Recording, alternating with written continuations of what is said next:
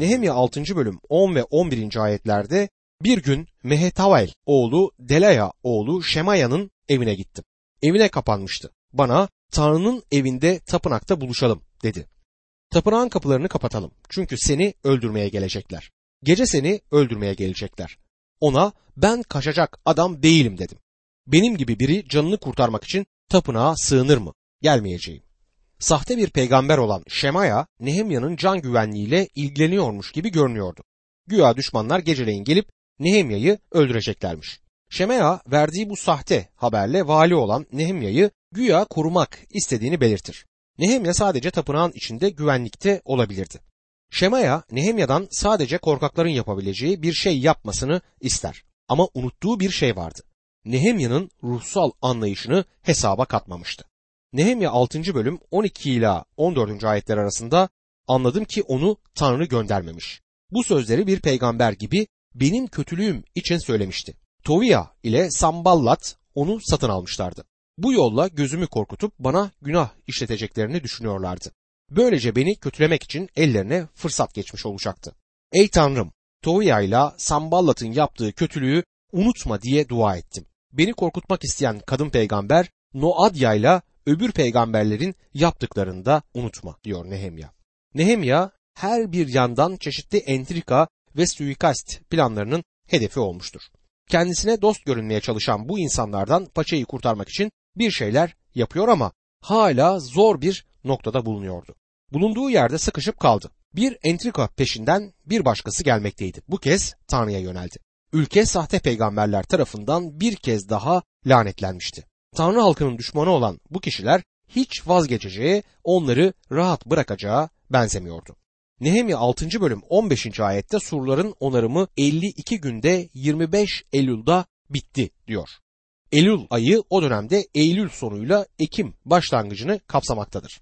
Yarışilim'in duvarlarının yapımı sona ermişti. Açılış için bantlar, şaşalı gösterişler ve kurdele kesme gibi şeylere başvurmamışlardı. Nehemya 6. bölüm 16. ayette bütün düşmanlarımız bunu duydu. Çevremizdeki ulusları korku sardı. Böylece düşmanlarımız özgüvenlerini büsbütün yitirdiler. Çünkü bu işi Tanrımızın yardımıyla başardığımızı anladılar diyor. Bütün iş 52 günde tamamlanmıştı. Onların aracılığıyla bu işi sadece Tanrı'nın kendisi yapabilirdi. Ama şimdi duvarlar yapılmış olmakla birlikte tehlike henüz geçmemiştir. Nehemya 6. bölüm 17 ile 19. ayetlerde o günlerde Yahuda soylularıyla Tovia sık sık yazışıyorlardı. Birçok Yahudalı Tovia'ya bağlı kalacağına ant içmişti. Çünkü Tovia Arah oğlu Şekenya'nın damadıydı. Oğlu Yeho Hanan da Berekya oğlu Meşullam'ın kızını almıştı. Soylular Tovia'nın iyiliklerini bana anlatıyor, benim söylediklerimi de ona iletiyorlardı. Tovia beni yıldırmak için sürekli mektup gönderiyordu diyor. Düşman Yahuda bölgesinin soylularına mektup yazarak Rabbin işine karşı direnmeyi sürdürüyordu. Öyle anlaşılıyor ki Tovia soylulardan birinin kızıyla evliydi. Bütün bunca zamandır düşman bir tür oyun oynamaktaydı. Nehemya'nın bütün yaptıkları ve söyledikleri anında Tovia'ya ulaşmaktaydı. Sanki Nehemya'nın etrafına gizli dinleme cihazları yerleştirilmişti. Ama Tovia'nın ajanları çoktu. Her çeşit bilgiyi ve gelişmeleri vakit kaybetmeden Tovia'ya aktarıyorlardı. Bu adamlar Tovia'nın iyi işlerini de Nehemya'ya anlatmaktaydılar. Tovia'nın karısının akrabaları olan bu Yahudiler Nehemya'nın yanına gelip Nehemya sen bu Tovia'ya çok sert davranıyorsun. Aslında çok iyi bir adamdır. Bir tanısan onu sen de çok seveceksin diyorlardı. Ve Tovia'nın iyi işlerini Nehemya'ya anlatıyorlardı. Ve benim sözlerimi ona götürüyorlardı diyor. Bunlar sanki bir tür ara bulucu gibi gidip geliyorlardı. Nehemya'nın bütün söylediği sözler ve Yarışlim'de yaşanan olaylar Tovia'ya aktarılmaktaydı. Ve Tovia Nehemya'yı korkutmak için mektuplar göndermeye devam ediyordu. Nehemya 7. bölümde Nehemya'yı Yarışilim ve Yahuda'da sayım yaparken görürüz. Bu bölüme başlarken Yarışilim duvarlarının tamamlandığını görmekteyiz. Yarışilim halkı artık kentlerini koruyabilirdi. Kentin içerisinde birçok evin yapımı tamamlanmıştı ancak yapılması gereken daha birçok ev bulunmaktaydı. Çevrede hala yıkıntılar ve enkaz vardı. Bunların kaldırılıp atılması yerlerine yeni evlerin ve binaların yapılması gerekmekteydi. Evet kentin korunması ve savunulması gündemdeydi çünkü kent duvarlarının yeniden yapılmasına engel olmaya çalışan düşman bu kez tüm şehri yeniden yıkmak istiyordu. Nehemya 7. bölüm 1. ayette surların onarımı bitip kapılar yerine takıldıktan sonra kapı nöbetçileri, ezgiciler ve Leviller göreve atandı diyor. Duvarların yapımı tamamlandıktan sonra Nehemya kent kapılarının kanatlarını kendi elleriyle taktı ve kenti korumaları için bazı görevliler atadı. Kapıcılar bekçilerdi. Duvarları koruyan ve nöbet tutan, çevreyi gözetleyerek dışarıda gördüklerini içeridekilere bildirenler bu kişilerdi. Dışarıda herhangi bir gelişme yaşandığı ya da düşman görüldüğü zaman bunlar kente alarm verirlerdi. Gece ve gündüz sürekli olarak nöbet tutarlardı. Belki iki vardiya belki de üç vardiya olmak üzere günün 24 saatinde koruma görevini sürdürmekteydiler. Bu işe alınacak kişilerde aranan nitelikler çok yüksekti. Ama ileride de göreceğimiz gibi bu görev için atanan görevlilerden bazıları üzerlerine düşen görevi gerektiği gibi yerine getirmiyorlardı. Duvar üzerinde nöbetçilik yapan kişilerin kente girip çıkan insanları sadece uzaktan seyretmemeleri gerekiyordu. Her zaman her çeşit olay için gerekli önlemi alıp hazır bulunmalıydılar.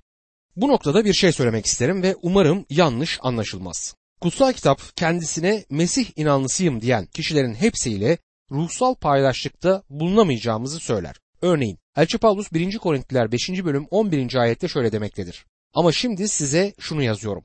Kardeş diye bilinirken fuhuş yapan, açgözlü, putperest, sövücü, ayyaş ya da soyguncu olanla arkadaşlık etmeyin, böyle biriyle yemek bile yemeyin. Bugün her ne kadar doktrine öncelik vermemiz gerekiyorsa da örneğin kutsal yazıların değiştirildiği ve bozulduğunu kabul eden birisine kardeş deyip onunla ruhsal bir paydaşlıkta bulunmasak da Pavlus ahlaksız biriyle arkadaşlık etmememiz gerektiğini söylerken bir doktrinden söz etmez.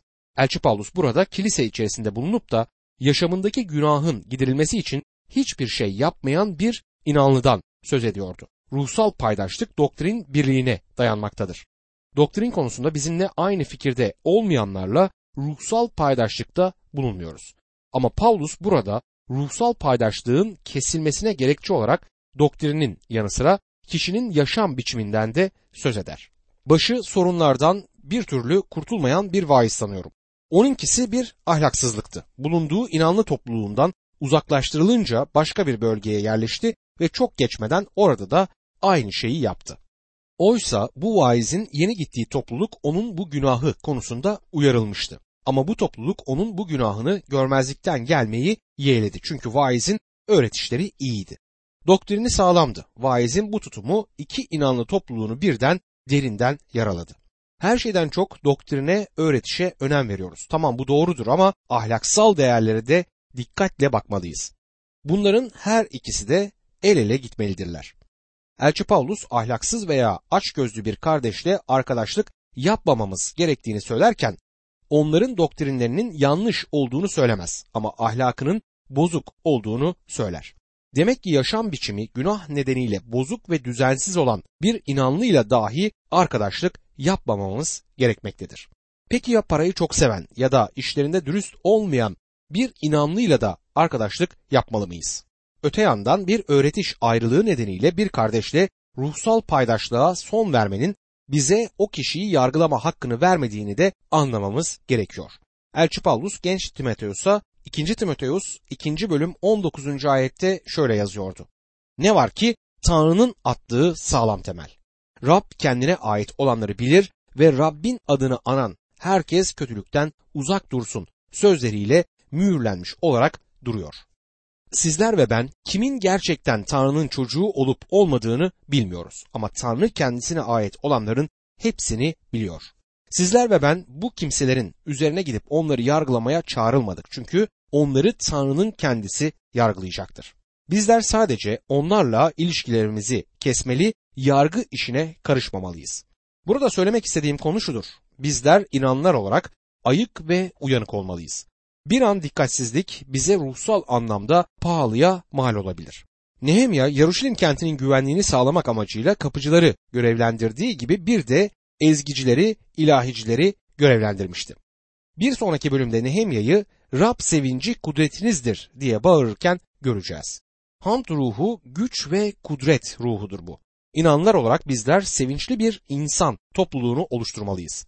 Ama sevinç ne yazıktır ki birçok kilisede artık bulunmayan, zor rastlanan bir özellik durumuna geldi. Mutlu ve sevinçli bir insan topluluğu insan gayretiyle ortaya çıkartılamaz. Esprili bir hikaye duyunca gülebilirler veya bir ziyafete katıldıklarında çok mutlu olabilirler ama kutsal kitap çalışmasında ya da kilisede bu aynı mutluluğu onların yüzlerinde bulamazsınız. Bunu ben yıllar süren deneyimlerime dayanarak söylüyorum. İncil derslerini sevmeyenler genellikle yaşamları sorunlarla alt üst olan kişilerdir. Elçi Paulus ruhla dolu bir Mesih inanlısının ne gibi olması gerektiğini Efesliler 5. bölüm 18 ve 19. ayetteki şu sözlerle tanımlar. Şarapla sarhoş olmayın. Bu sizi sefahate götürür. Bunun yerine ruhla dolun. Birbirinize mezmurlar, ilahiler, ruhsal ezgiler söyleyin. Yürekten Rabbe ezgiler, mezmurlar okuyun. Sesimin iyi olmadığını biliyorum ama severek ilahi söylerim. Sesimin iyi olmamasına rağmen ilahi yazmayı, bestelemeyi çok sever ve biraz zaman bulursam bunu yaparım. Bu bana büyük bir sevinç verir. Bu ayette geçen mezmurlar hamd ve övgü ilahileri anlamına gelir. İsa Mesih'in ismi tatlıdır. İlahi sözcüğü Tanrı'ya mükemmel olduğunu anlatmak için söylenen yüceltici, övücü sözlerdir ve müzik eşliğinde makamla söylenir. Kutsal, kutsal, kutsal, orduların Rabbi kutsaldır. Rabbi överken, ona ilahi söylerken düşünmemiz gereken şeydir onun kutsallığı. Onu ilahiler ve hamdlarımızla övdükçe yaşamımıza anlatılması çok zor olan göksel bir sevinç ve huzur girecektir. Geçenlerde kendisi de Rabbin işinde çoban olan yakın bir arkadaşımın evinde çalışma odasında otururken duvara asılı bir yazı ilişti gözüme. Bu yazıda eğer içeride Rab oturuyorsa sevinç yürekte dalgalanan bir uçurtmaya benzer diye yazıyordu.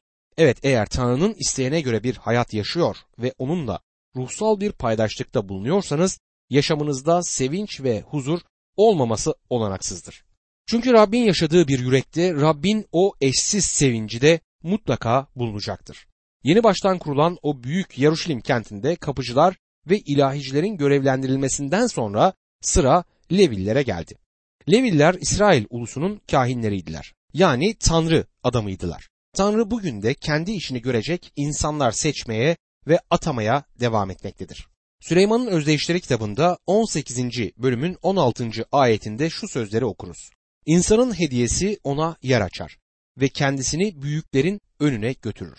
Bu çok doğru bir sözdür. Eğer Tanrı sizi kendi ruhsal işine çağırmış, size bu hediyeyi vermişse size aynı zamanda yerde hazırlayacaktır. Yani size ruhsal hizmette bulunabileceğiniz bir yer sağlayacaktır.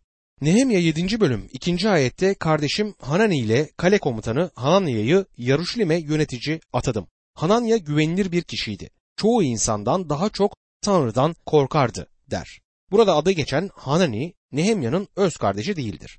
Nehemya kitabının başlarında gördüğümüz gibi anımsarsanız daha henüz kral Artahşasta'nın yanında sarayda görevliyken Yaruşilim'den gelen kardeşlerden biri gelmiş ve ona Yaruşilim'e geri dönen Yahudilerin durumlarını anlatmıştı. Bu adam Nehemya'nın kan bağıyla bağlı olduğu bir kardeşi değil ama İsrailli bir soydaşıydı. Öyle anlaşılıyor ki Hanani Yaruşilim'in önde gelen yöneticilerinden birisiydi ve birinci bölümde anlatıldığı gibi Nehemya'yı Yaruşilim'deki durumdan haberdar eden kişi de kendisiydi. Bu nedenle Nehemya bu adamı zaten tanıyordu. Kardeşim Hanani'yi ve Hisar reisi Hananya'yı Yaruşilim üzerine memur ettim demesinin nedeni de buydu. Haneni bu göreve eğitim görmüş ilahiyat fakültesinde okumuş olduğu için mi getirilmişti acaba? Kutsal kitap böyle bir şey der mi? Hayır. Ne sizin ne de benim kutsal kitaplarımızda böyle bir şey görmeyiz. Onun Yarışilim üzerine bir görevli olarak atanmasının nedeni bu kişinin güvenilir ve insanlardan çok Tanrı'dan korkan bir kişi olmasıydı. Güvenilir ve sadıktı. Bu göreve okumuş ve diploma sahibi biri olduğu için değil, güvenilir ve sadık olduğu için getirilmişti.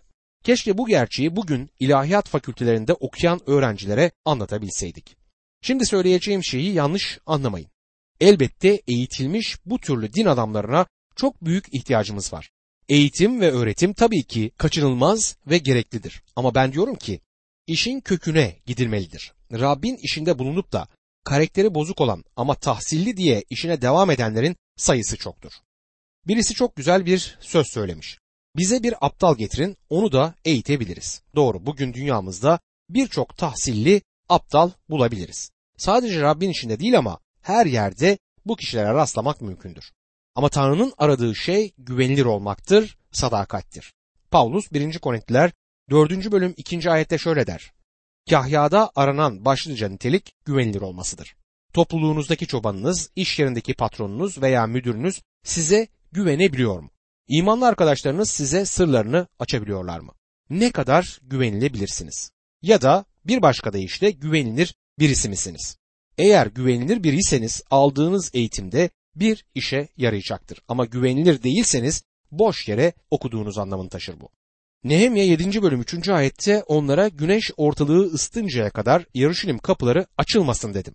Kapı nöbetçileri görev başındayken kapıları kapalı tutsunlar. Kapıları siz sürgüleyin ve Yarışilim'de oturanlara nöbet görevi verin. Bazıları bu görevi yapsın, bazıları da evlerinin çevresinde nöbet tutsun. Şehre her giriş noktası gün boyunca gözetlenmeliydi. Her çeşit şeyin olabileceği geceleyin ise sabaha kadar uyanık olarak nöbet tutulması gerekiyordu. Herkes en azından kendi evinin güvenliğini sağlamalıydı. Tanrı da en azından bizi kendi ev halkımıza karşı sorumlu tutacaktır. Rab İsa Mesih Markos 13. bölüm 37. ayette size söylediklerimi herkese söylüyorum uyanık kalın diyor. Her imanlı da aynen bu şekilde her an ayık ve uyanık olmalıdır. Yarışilim geniş büyük bir kentti ama nüfusu azdı. İçerideki evler henüz onarılmamıştı diyor Nehemya 7. bölüm 4. ayette. Bu dönemde kent içinde bulunan binaların hepsi henüz bitmiş değildi. Birisi kendi evini yapmakla meşgulken etrafı yeterince gözetleyemeyebilirdi. Kent duvarları ve kapılarının yapılmasında halkı böylesine alışmaya iten ve gayrete getiren ruh, insanların bir ellerinde malalarını, diğer ellerinde de silahlarını tutmalarıydı. Bugün bunların her ikisine de Rabbin işinde ne kadar çok ihtiyacımız var. Bu bölümün geri kalan kısmı Yahudilerin soy ağaçlarına ayrılmıştır. Nehemya 7. bölüm 5 ila 7. ayetler arasında Tanrım soylarına göre halkın sayımı yapılabilsin diye soyluları, yetkilileri ve bütün halkı toplamamı istedi. Sürgünden ilk dönenlerin soy kütüğünü buldum. İçinde şunlar yazılıydı. Babil kralı Nebukadnezer'in sürgün ettiği insanlar yaşadıkları ilden Yaruşilim ve Yahuda'daki kendi kentlerine döndü. Bunlar Zerubbabil, Yeşu, Nehemya, Azarya, Raamya, Nahamani, Mordekay, Bilşan, Misperet, Bigvay, Nehum ve Baana'nın önderliğinde geldiler. Bu Ezra kitabının ikinci bölümünde bulunan soy ağacıyla aynı soy ağacıdır.